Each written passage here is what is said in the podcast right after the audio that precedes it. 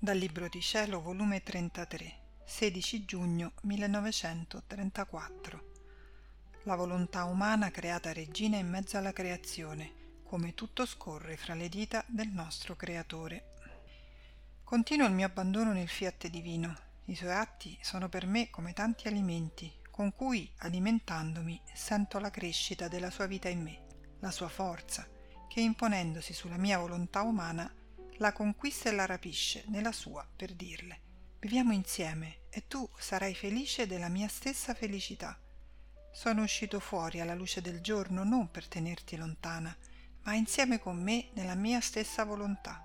Se ti ho creata è perché sentivo il bisogno di amarti e di essere amato, sicché la tua creazione era necessaria al mio amore, l'appoggio della mia volontà, in cui, come mio piccolo campicello, voglio fare sfoggio delle mie opere, della mia maestria e questo per formare e dare sfogo al mio amore. O volontà adorabile, quanto sei amabile e ammirabile, sicché mi vuoi in te per dare vita al tuo sfogo d'amore. E se ami tanto che la creatura viva nel tuo volere divino, perché non ci creasti come il cielo o il sole senza volontà affinché potessi fare ciò che tu vuoi?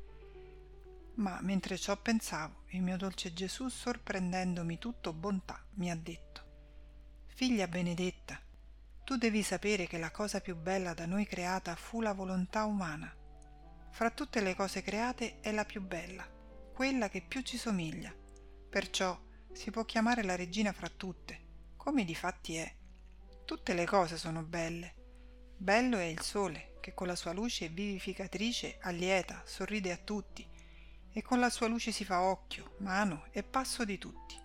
Bello è il cielo, che col suo manto stellato copre tutti. Ma per quanto siano belle tutte le cose create, nessuna può darsi il vanto di averci fatto il più piccolo atto di propria volontà per amarci. Non vi è nessuno sfogo di contraccambio, tutto è muto silenzio e tutto ciò che facciamo lo facciamo da soli. Nessun eco ci risponde ai tanti mari d'amore che ci sono in tutte le cose create. Neppure il più piccolo sfogo ci viene dato, perché lo sfogo viene formato tra due volontà che hanno ragione e conoscono se bene o male fanno.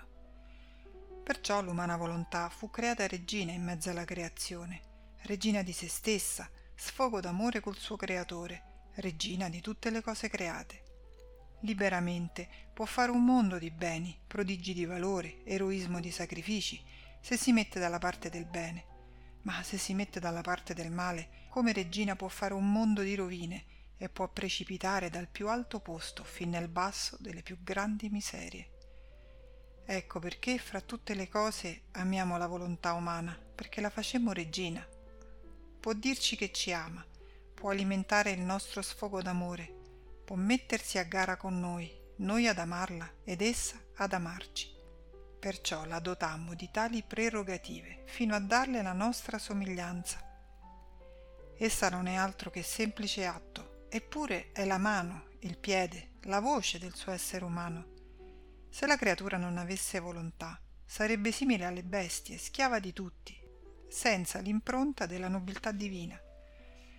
La nostra divinità è purissimo spirito, non c'è ombra in noi di materia, eppure investiamo tutto e tutti e siamo la vita, il moto, il piede, la mano, l'occhio di tutti. La vita umana scorre in mezzo alle nostre dita.